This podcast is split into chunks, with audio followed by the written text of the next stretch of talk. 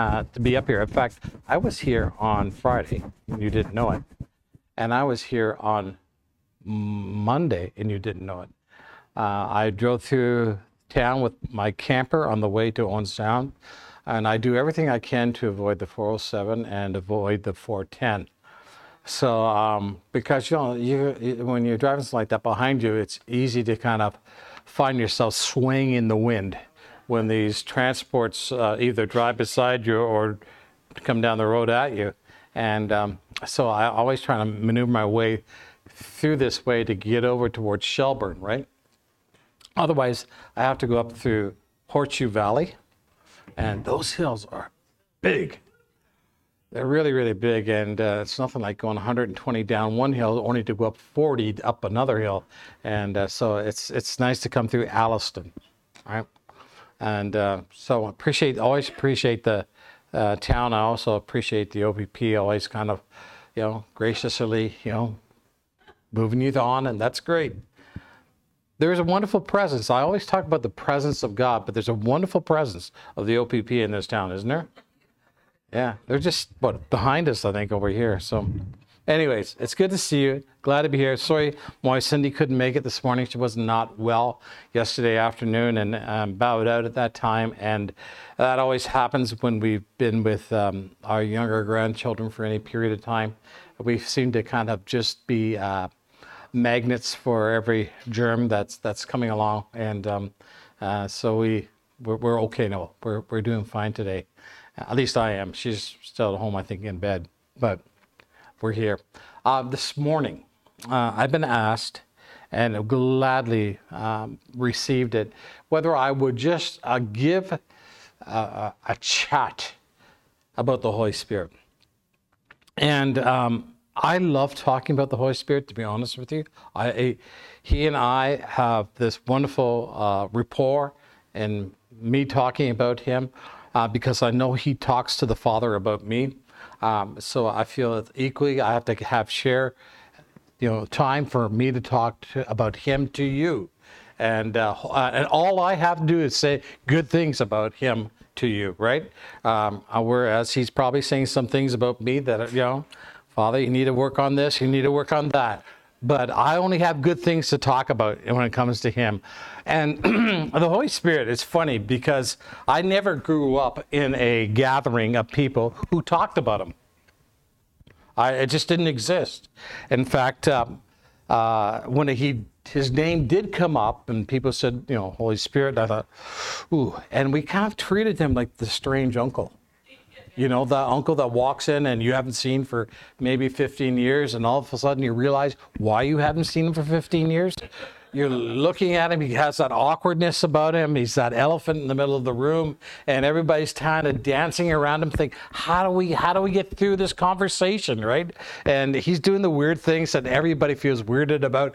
And and, and when you get in the, the vehicle to go home and you think, whew, just glad to kind of not feel that sense of strangeness about you going through the whole the, the whole conversation that you just had. So the Holy Spirit is, is has been a bit like that. I remember when we would mention him and, and all of a sudden it would just produce these these ideas and thoughts in my head that were like way out there. Like just weird things going on and, and, because that's how i knew him. And then i was also told to be careful about him and also kind of just you know uh, just calm him down in, in my in my thinking. And so I, i've never really had a healthy understanding of him. I just didn't have it. And uh, i i was a bit surprised one day when all of a sudden he baptized me by with his presence and i didn't ask for him to do that he just did. And he showed up in my life and was more or less this intruder. And I found now that I was being invaded by this this person that, that walks with God, and I didn't know a whole lot about him, and I, I had to learn about him, had to grow to understand him and it was has been an experience of a lifetime to be honest with you because i have found myself in places where uh, like i said i've been zero on the holy spirit to 100% in the things of the spirit and all of a sudden freaking myself out You know, that's pretty bad, isn't it? And trying to find out what, who is he? What's he all about? What's he mean to me? What's he mean to my life? What's he mean to this world? Because sometimes, you know, we in the Christian circles, we talk about things that have little, little, little, little relevance outside of our meetings. And I want you to understand that the Holy Spirit, He is relevant to when you're alone.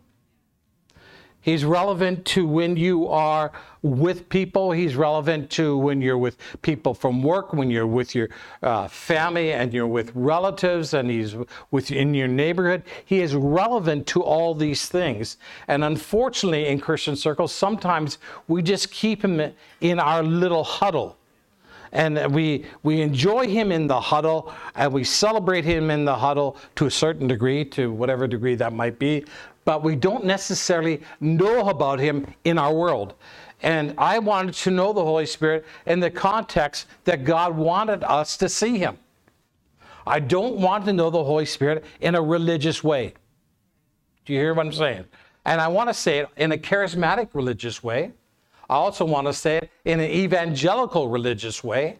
I want to say it also in a Christian religious way. So we cover all of our bases. I just I wanted them to know him in the context of how God wants us to know him. And that is different than the ones I just said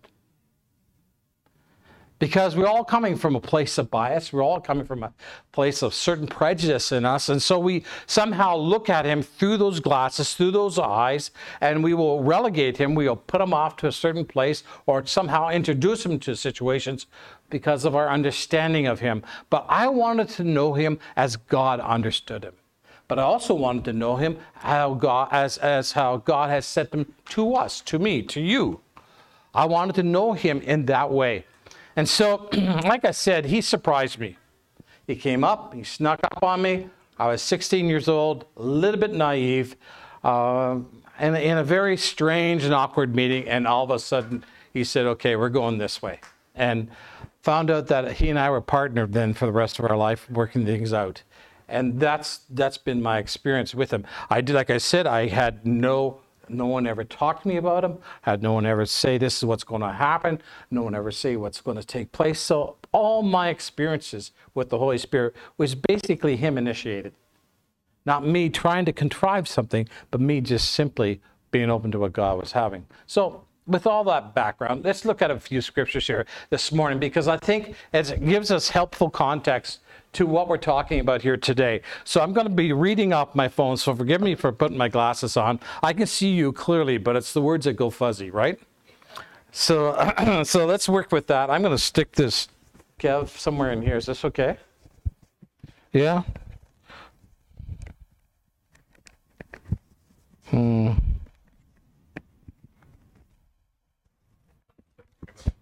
You you stick it in there and I'll. It's that easy, isn't it? Okay, so if you have your Bibles, let's turn to Acts chapter 19. And I want to read to you this morning out of this because I feel it's very helpful to put scripture into the context of what we're talking about. It's Acts chapter 19. And if you have a question, if you have uh, uh an aha moment, don't be afraid to say, whoa, wow go go ahead. Because sometimes when I say those kind of things, it just sinks deeper. It does, seriously. It just all of a sudden sinks deeper for me. If you have a question of where I'm going with this, ask it. We'll see if we can go after it, okay? So that's what we're here for today. We're here to really get a hold of this person that, that uh, Jesus has sent us. So in Acts chapter 19, we come to this, this, this verse, and it says, While Apollos, verse 1, was at Corinth, Paul took the road through the interior and arrived, at Ephesus. There he found some disciples. And asked them. Now, these are dis- different disciples than the disciples that Jesus walked with, okay? So please understand that. The, the, the uh, disciples grew. Everyone who followed Jesus was a disciple. So that's why we're in this place where there are some disciples in Ephesus. There he found some disciples, and he asked them, verse 2, Did you receive the Holy Spirit when you believed? Now, he wasn't asking a theological question, he was asking them an experiential question question Have you experienced the Holy Spirit since you believed? Right? He's not asking them a, theology, uh, a question about theology. He was asking them about where they're at spiritually in their own experience. So then they said, they answered, No, we have not even heard that there is a Holy Spirit. Now, if I probably ask some people in Christian circles today, did they receive the Holy Spirit? Some would say, sorry, don't really know a lot about him. And in fact, if you did a survey today, you would hear and you would find out that within most Christian circles, almost 90% of the people that are claiming to be born again people do not know the Holy Spirit. So we are here in Acts chapter 19. This is relevant to us today. So we come to this place in verse 3. So Paul asks them, Then what baptism did you receive? Now he's talking about a baptism and the Holy Spirit.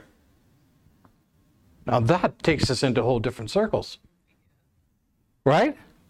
Because we know what baptism in water is, but have we heard about a baptism with the Holy Spirit?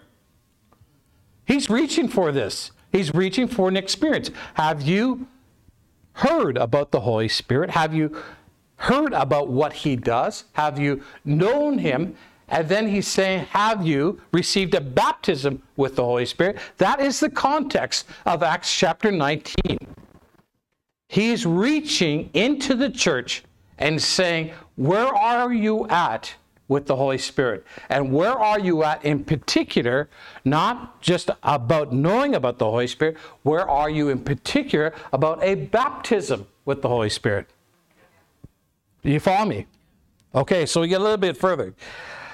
John's baptism, they replied. Verse 4, Paul said John's baptism was a baptism of repentance. He told the people to believe in the one coming after him, that is in Jesus. On hearing this, they were baptized in the name of the Lord Jesus. When Paul placed his hands on them, the Holy Spirit came upon them. Amazing. And they spoke in tongues and prophesied. There were about 12 men in all. Now, this is a, a, a phenomenal thing that takes place. He begins to talk to them about about the Holy Spirit and talked about, about the difference of where they're at spiritually and what Jesus has intended for them. And in his explanation upon that, they say, okay, John's baptism is okay, but we need to press further. Now, hear me, folks. Here is a group of Christians saying, there's more. Yes. A group of Christians saying, what we have is okay, but there's more intended for us. And based upon that, they're moving in faith towards it. I want to say this to you. We need Christian people to be a people who understand that God has more. And a group of people who are willing to move towards it. We do not need reluctant Christians. We do not need hesitant Christians. We need Christians who, based upon hearing the Word of God, say, my experience with God is good, but it can be greater. And by faith, reach for it. Isn't that awesome? By faith, reach for it. They're saying, okay, this is outside our wheelhouse. Uh, what, how, what's my reaction going to be? I'm going to a different church. You hear what I'm saying? What's my reaction to it? Well, maybe I'll just stop coming and come every other Sunday instead. Or maybe I'll just shut down this whole conversation and draw out my own little faith and my own little doctrine. No, they're saying, okay, we're hearing things we've not heard before. We're hearing what God wants for us. And based upon that, we're going to reach for it. I'm preaching to, I know, all of us here and even to myself right now. There are things that God wants to do in the world, and the reason why they're not happening is because many of us have settled with what we have, not realizing that God has intended far more than where we're at right now. And as a church, as the church, hear me, as the church, God's people, his house, a representation of him in the earth, doesn't it somehow connect with us that we need to be moving towards all that he has? Oh, wow. So, based upon that, they hear something, and in hearing it and hearing what they're talking about, they're baptized in water, and then they're open to this new thing that they've not heard about before. It's new to them, it's fresh water. And the disciples go out amongst them, and just by touching them with their hands, people begin to see the Holy Spirit just like that. Was it something contrived? No. It's something they wanted. Was it something forced upon them? No, it was something they were desiring. God did something. I've learned in my experience because of things that we're talking about here that the Holy Spirit is actually a person who we've have been meant to have in our lives since the beginning of time. It's not as if he's all of a sudden been thrown into the mix because Jesus has left. Now, we all kind of get that idea, and rightly so, by reading in John what the Holy Spirit is and where he's coming from. John 14, John 15, John 16, Jesus is talking about it. And in talking about him, he's urging us to somehow know that he is sending a gift to us. Do you hear that? A gift. One person once said to me, Well, if he's a gift, then don't I have a re- right to receive him? I mean, to not receive it, to not receive him. And I thought, Man, I don't think so. I don't think so. Jesus is talking about this gift, and it sounds as if it's something that really is totally different to what the world has known, not as, as known, and that's true at that time. But the Holy Spirit is not strange to the world, and not strange to God's doings, and not strange to what's happening in the world that we live in. Now, if you want to look with me, if you just look at Genesis chapter one, and if we go there and um, The interesting thing about this, we get a glimpse of the Holy Spirit, and really we get a glimpse of Him in the context of how He works with God. And not only how He works with God, but what He really likes to do. And you'll see that that has such a parallel to Jesus sending us the Holy Spirit, as He talks about in John 14, 15, and 16. Now, if you look at Genesis chapter 1, how many have read this part of the Bible before, right? This is a thing that we're all talking about. We're all taught the creation story over and over and over again to the point that it's more about creation than it is about God's intention. You with me there? It's more about creation. God made this, God made that. And we're all talking about how important we all realize that God made it. Well, I want you to know what was his intention in making it. Because in doing so, we understand why we're here.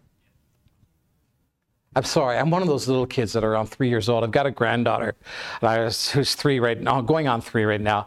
My goodness, if I just could stop the question, why? You need to stop that right now. Why? Because I said so. Why?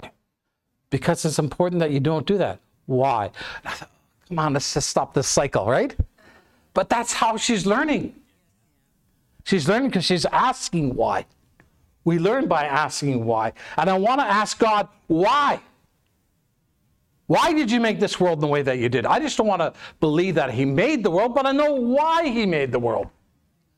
And asking the question why, I understand why I'm here.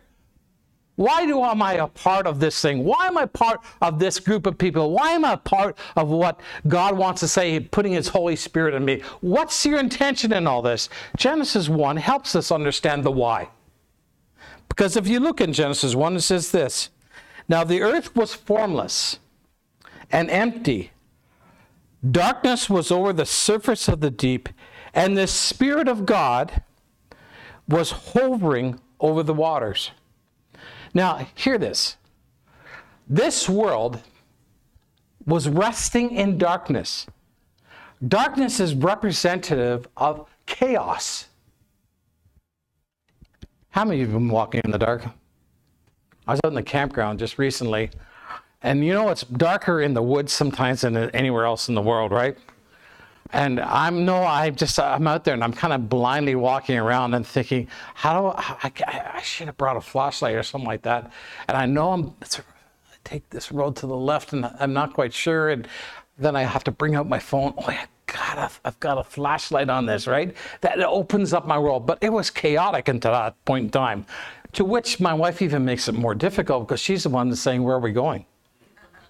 I'm saying, Trust me, right? Trust me, we'll get there. I, I think I know this way. There is this thing within darkness that it brings chaos to our life. It brings this thing of where we find ourselves blind in situations, and, and it produces fear, it produces doubt, it produces all these types of things. A lot of us like to think of the big sins, but to be honest with you, it's the chaos, it's the danger, it's the meaningless, it's without purpose that echoes loud within my mind. And this is what this is existing. The world was filled with darkness, had no purpose. The world was filled with darkness, had no sense of destiny. The world was filled with darkness. It had it was chaotic and everything. It wasn't serving any point. You with me? Now, hovering does not mean hanging out. What are you doing? Hovering. Doesn't mean that you're just kind of out there, kind of suspended in the middle of nowhere. Hovering is actually used as the word waiting. The Holy Spirit is hovering over darkness. Now, the Holy Spirit is in between something right now at this point. He's in between darkness and light. And he's existing in this place where he's waiting. What's he waiting on? He's just hovering on, just, no, he's doing nothing, just hanging. No, he's not. He's existing in this state between two real entities, darkness and light. And he's waiting. Waiting. Next verse tells us, and God said, the word. The word is spoken. The Holy Spirit says, Now it's my time. And He interprets the intentions of God and produces light, earth, water, and He brings shape to emptiness. Isn't that incredible? Hovering, waiting over emptiness, without shape, without purpose. He's come from shape, purpose, all those things that matter in the world. He's come for the, and he's waiting for God to speak. And with the word says, let there be. Holy Spirit kicks it into action. And immediately, Holy Spirit begins to produce God's intentions in the earth right down to the very point of you. Right down to the very point where you are shaped from the dust of the earth, from something that just was just made by the hands of God, and then the Holy Spirit creates this being alongside of God, and this breath is breathed into you. Whoa. Whoa. Isn't it interesting that Jesus is described as the Word. And that he comes to earth as the Word. And as the Word, He is also the light. and who does Jesus say to us in John chapter 16 and promise us? He says, I'm going to promise you the Holy Spirit. And what's he say about the Holy Spirit? He'll shed the light on things. He'll open up things. He'll help you understand. He'll help you to see. I think about these things. I think of him in the context as how we've known the Holy Spirit. Meetings where there's a lot of things happening, some things we understand, sometimes we don't understand it. And we walk away, and for the most part, people remain the same. And we see Christians who are sad. We see Christians who find themselves walking in defeat. We find Christians who are finding themselves in a place without faith, without a sense of purpose, without a sense of destiny, not knowing their real identity. And we think of this person, of the Holy Spirit, they don't know him. And he's hovering over you, waiting to pour himself up over your life so that he might infuse into you and shape you into the very intentions that God has meant for you. Do you understand why the disciples were walking amongst the church that day and say, Do you know the Holy Spirit? Being the church was not good enough. Being the church baptized in the Holy Spirit, who then would be shaped out of their emptiness into the fullness of God. You with me here? Who would then be shaped out of their emptiness and be shaped into their fullness of Christ by the Holy Spirit. That was what he was looking for. That's what the disciples are looking for. That's why it's important to them. That's why they're asking the question Have you known, do you know this Holy Spirit? They say, We've never heard of him. Man, well, they didn't kind of walk away and say, Well, we're of the church of the Holy Spirit. See you later. They said, We got to fix this. We can't let this continue. Do you hear the intention in their voices? Have you heard? No. Well, then we're going to tell you. They were not willing to leave that. We're not willing to sit, let that just hang out and let it just be there. They said, No, this is what God is looking for. Jesus, just give us greater intention today. Give us a, a greater sense of what's important to you right now. Rather than somehow just be willing to pass it off and let it go. They were not willing to let it go. In Acts chapter 19, you see disciples who are after Christ, who want to see something happen, to want to, to the point where they want to see his people filled, baptized in the Holy Spirit, and seeing their lives transformed daily. Daily. Why? Because this person, the Holy Spirit, is never done with the Word of God. He's never done with what God wants to do. Never done to the point where, okay, well, we're going to leave Steve alone. No.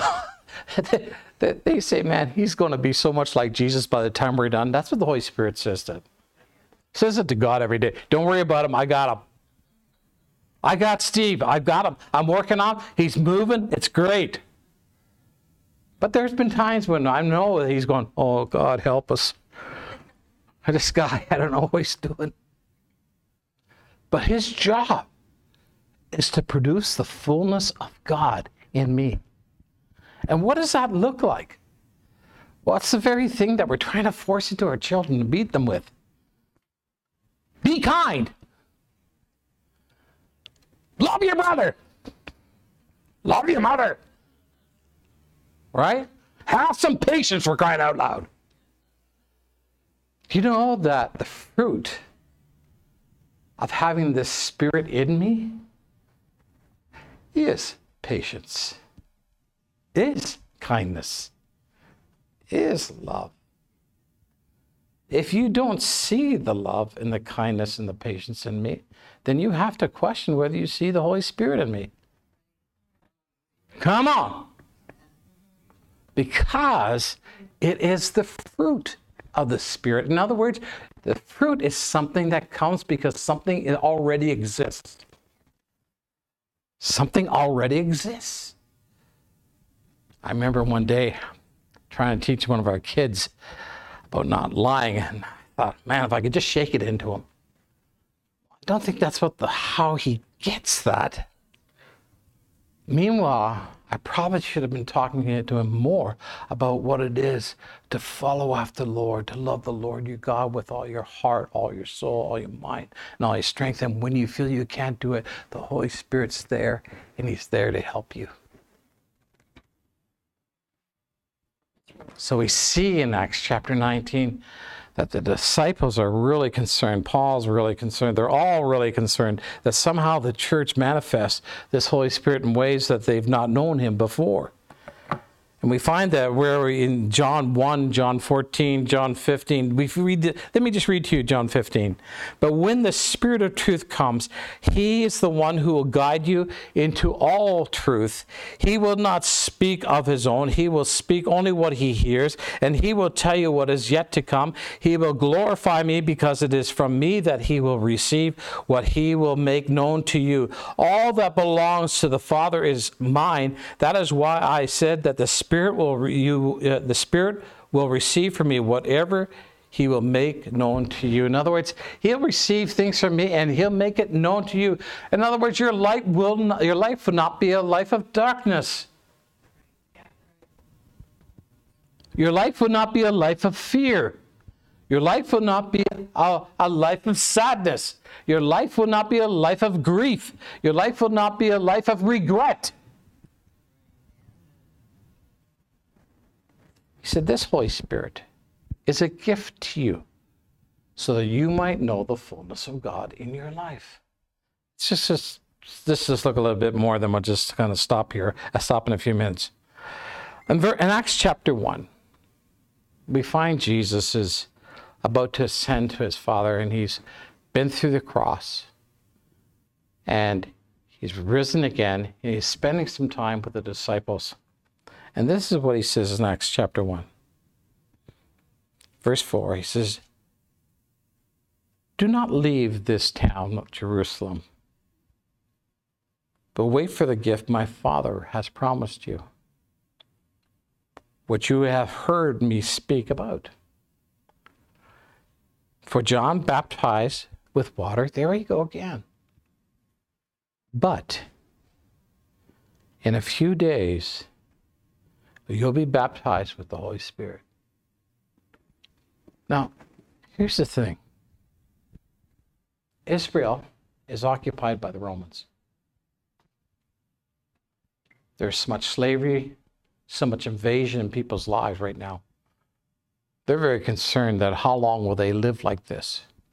They're very concerned that somehow the Savior has come, and will he not somehow show them how to fight off this Roman Empire, to throw off the oppression that's on them, to throw off the regulations that they're finding on them, to throw off all this kind of political stuff that somehow has taken away their freedom.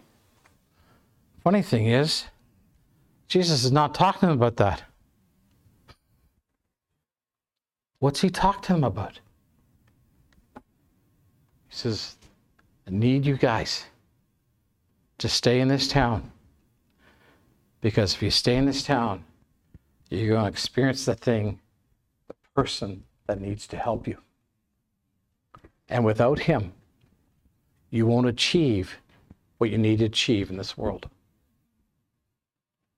Acts chapter 2 and the upper room is not a freak accident. It's the intentional work of God putting something into the church to help them live in the world in which they're going to live. He wasn't telling them of how to find their social life free. He was telling them of how to live their life free. Not rules were going to make them feel better, not laws that were going to make them better, but a law that Paul talks about, a law of spirit and life in them was going to make them better. Whoa! I says, So you have to wait for this Holy Spirit. I like how even Jesus, at the end of the day, is bringing them right back to Genesis chapter 1, to the point where the Holy Spirit was going to make something new. I think it was Jesus who says this.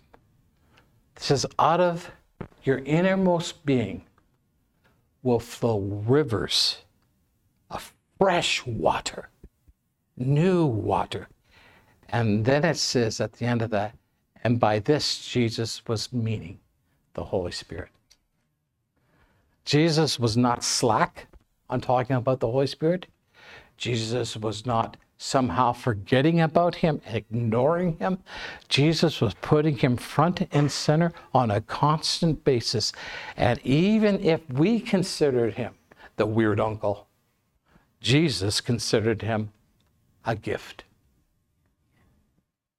A gift that every one of us needs. I want to say this to you very clearly. I don't think that I could be the spiritual dad, father that God wants me to be without a life in the Holy Spirit. I don't think I can be the husband that Cindy wants to see, that God wants to see, without the Holy Spirit. Mind you, I've tried, but it always hasn't worked. I don't think I could be the friend that you would want me to be without the Holy Spirit. And I definitely could never be the neighbor that you want to see without the Holy Spirit. However, Christianity is trying very hard to do that. Meanwhile, Jesus, God, and the Holy Spirit realize that the church can only be shaped, informed out of its darkness into light with the Holy Spirit. They were convinced of these things. My question is why aren't we? They were convinced of these things and believed that they could not move forward without this gift of the Holy Spirit. The Holy Spirit was central to families. The Holy Spirit was central to Monday, central to Tuesday, central to Wednesday. The Holy Spirit was central to every part of their day, every part of their schedules. He was a part of everything they were doing.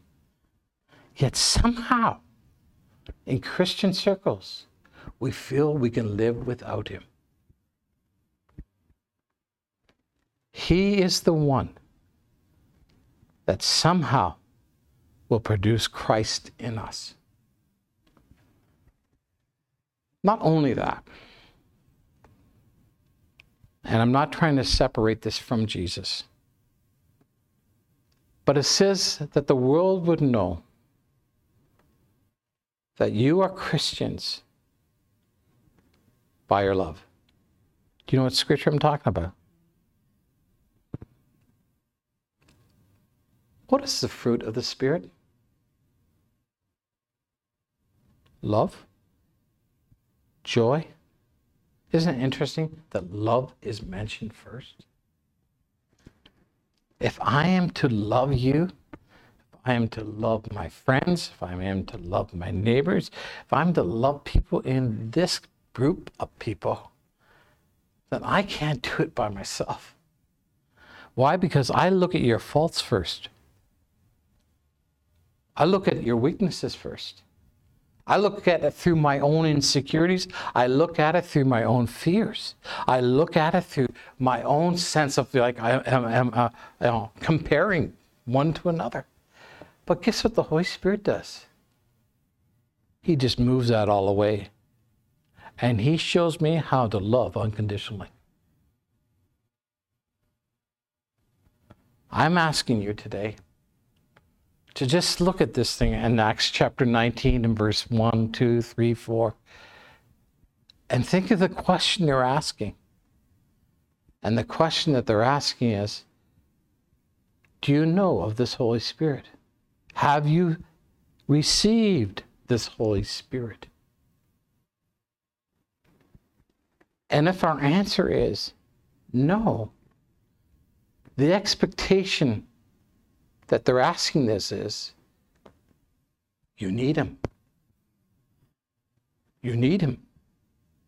Because life as a believer is static without Him. We're missing the point of what it is to be shaped. We're missing the point of what it is to find ourselves being molded into the hand of God. We're missing what it is to somehow see all those things that somehow life has put on us removed and God replace it with His grace and His goodness.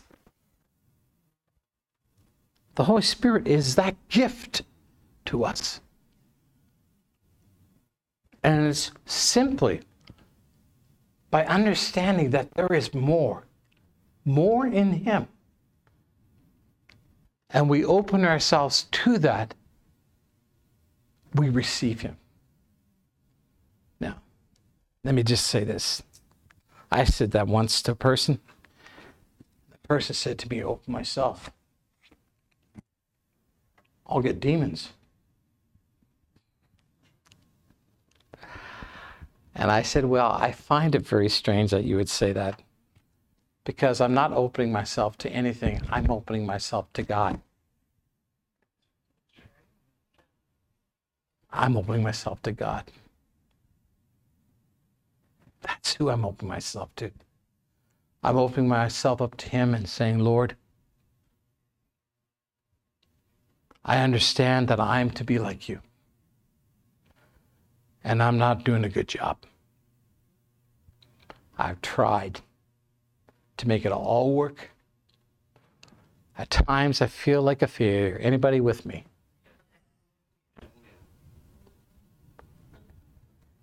At times I sit there and I beat myself up. At times I don't feel that you're hearing me. And I'm tired of this situation. I want to live in the power of the resurrection. I want to live in the power of the Holy Spirit. I want to see these fears inside me exorcised and replaced with a spirit that will shape me and mold me into the intentions that God has all has had for me since the beginning of time.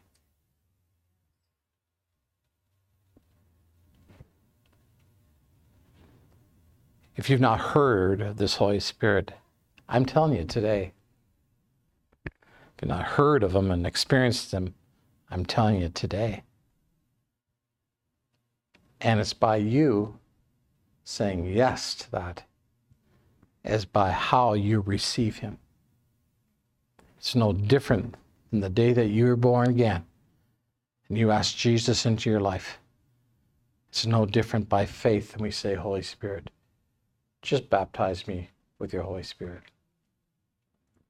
In the Bible, we see sometimes that people spoke in tongues. We see that some people prophesied.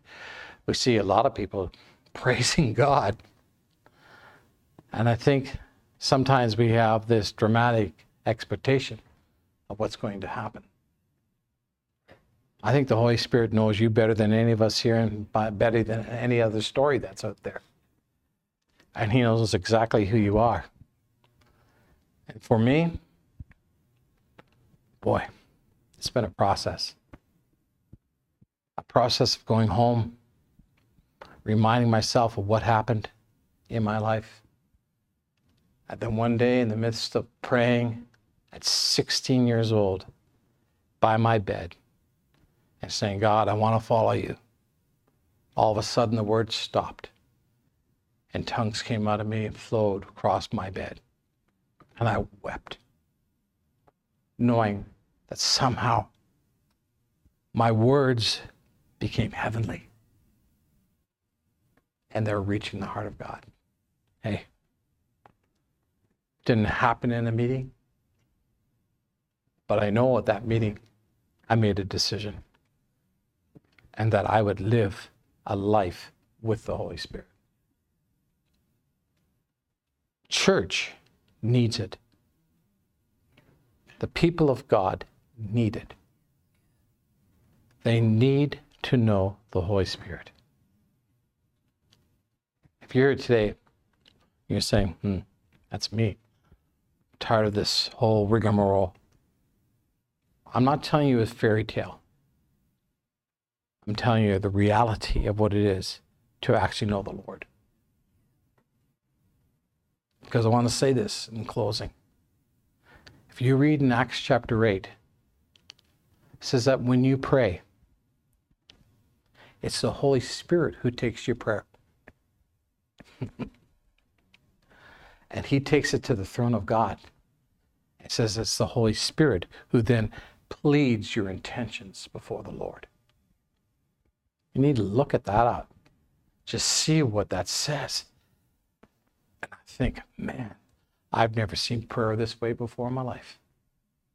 And all of a sudden, I'm praying in ways, believing now that my words are heard because the Holy Spirit's just picking them up, running them to the Father, and He's making my case before Him. Isn't that great?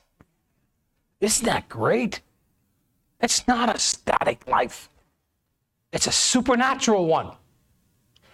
You say, just give me one moment here. I want to say to you, we cannot live this world with things that we see. We cannot live this world in the evidence of what we always see with our eyes. We believe in an unseen God who lives in an unseen world, who has an unseen Holy Spirit. Doesn't that make sense? It says in Hebrews 11, it says, if you want to believe in God, you must first of all believe that He exists, even though you do not see Him.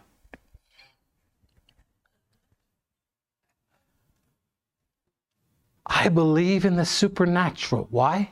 Because I believe in an unseen God. I believe in a Holy Spirit I cannot see who inhabits my life, inhabits my day, invades the things around me, and walks with me every day. Whoa. My faith is not with what I see with my eyes or feel in my emotions. My faith is what the Lord has said that if I ask, I shall receive. And I say that all to you today. Amen? Wow. So right now, let's just close our hearts off here to the Lord. I mean, to the, everything around us, and just open up to the Lord and just say, Father, I just want to commit this right now to you. And Lord, I know by your Holy Spirit and Him being in this place here with us that you're talking to us. Lord, a lot of us live this life sometimes in this frustration of never just feeling enough, good enough, brave enough, whole enough. All these things, Father, we feel as if we fall short in, even though we know you. We're not good enough to be a dad, good enough to be a husband, good enough to be a wife, good enough to be a, child or a parent.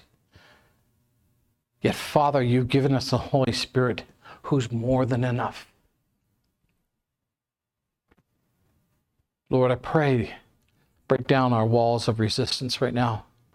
Break down our doubts, break down our fears, break down those things somehow we keep raising up that seem to matter more. I believe you want a church filled with the Holy Spirit. I believe you want my life to be filled with the Holy Spirit. I believe that this world needs a greater sense of your presence through the Holy Spirit. I believe you've given them to us as a gift to the church, to me as a believer, to me as a dad, to me as a husband. I believe you've given them to me. And because of that, I believe that, Lord. Lord, I, I just receive that into my life. I receive that into my life in whatever form and however you want to baptize me with your Holy Spirit. I receive that. And I'm not afraid. I'm not afraid of what God wants for me. I'm not afraid of the intentions that you have for me. I'm not afraid to walk in your purposes. I'm not afraid to be a living testimony of who you are. And because of that, I need your Holy Spirit. I need your Spirit. Now, if you're with me and you're praying this in your mind and in your heart, and you've not heard or not spoken of this Holy Spirit into your own life,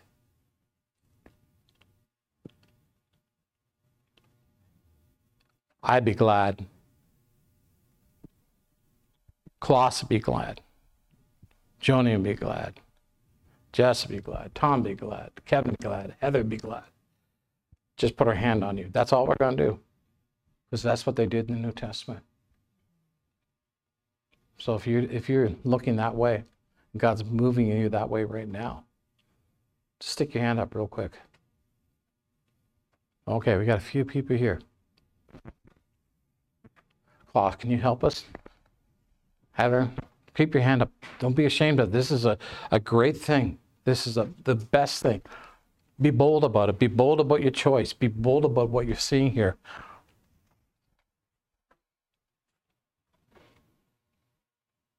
Hmm. Anybody? Come on. If you need them. Hmm. So, Father, you see the people here, Father, have their hands up. They're needing this. And Lord, I'm not going to back off the word from, of experience because you said we're to experience your love so deep, so real, that it's unexplainable. That's what you say in your word. You say that in Ephesians. Now, Father, I'm asking that they will know and experience the Holy Spirit in the days to come in such great measures. Come, Holy Spirit, right now and touch their lives. Pray in Jesus' name. We pray, Father, that the old will go and new days will come. New days of tr- victory, new days of overcoming in life, new days of, Lord, fresh ideas, fresh thoughts, new things coming through, Father. We just pray in Jesus' name. Lord, I'm for a release of praise, a release of thanksgiving, a release of joy in Jesus' name. You say your joy is joy unspeakable and full of glory. Amen.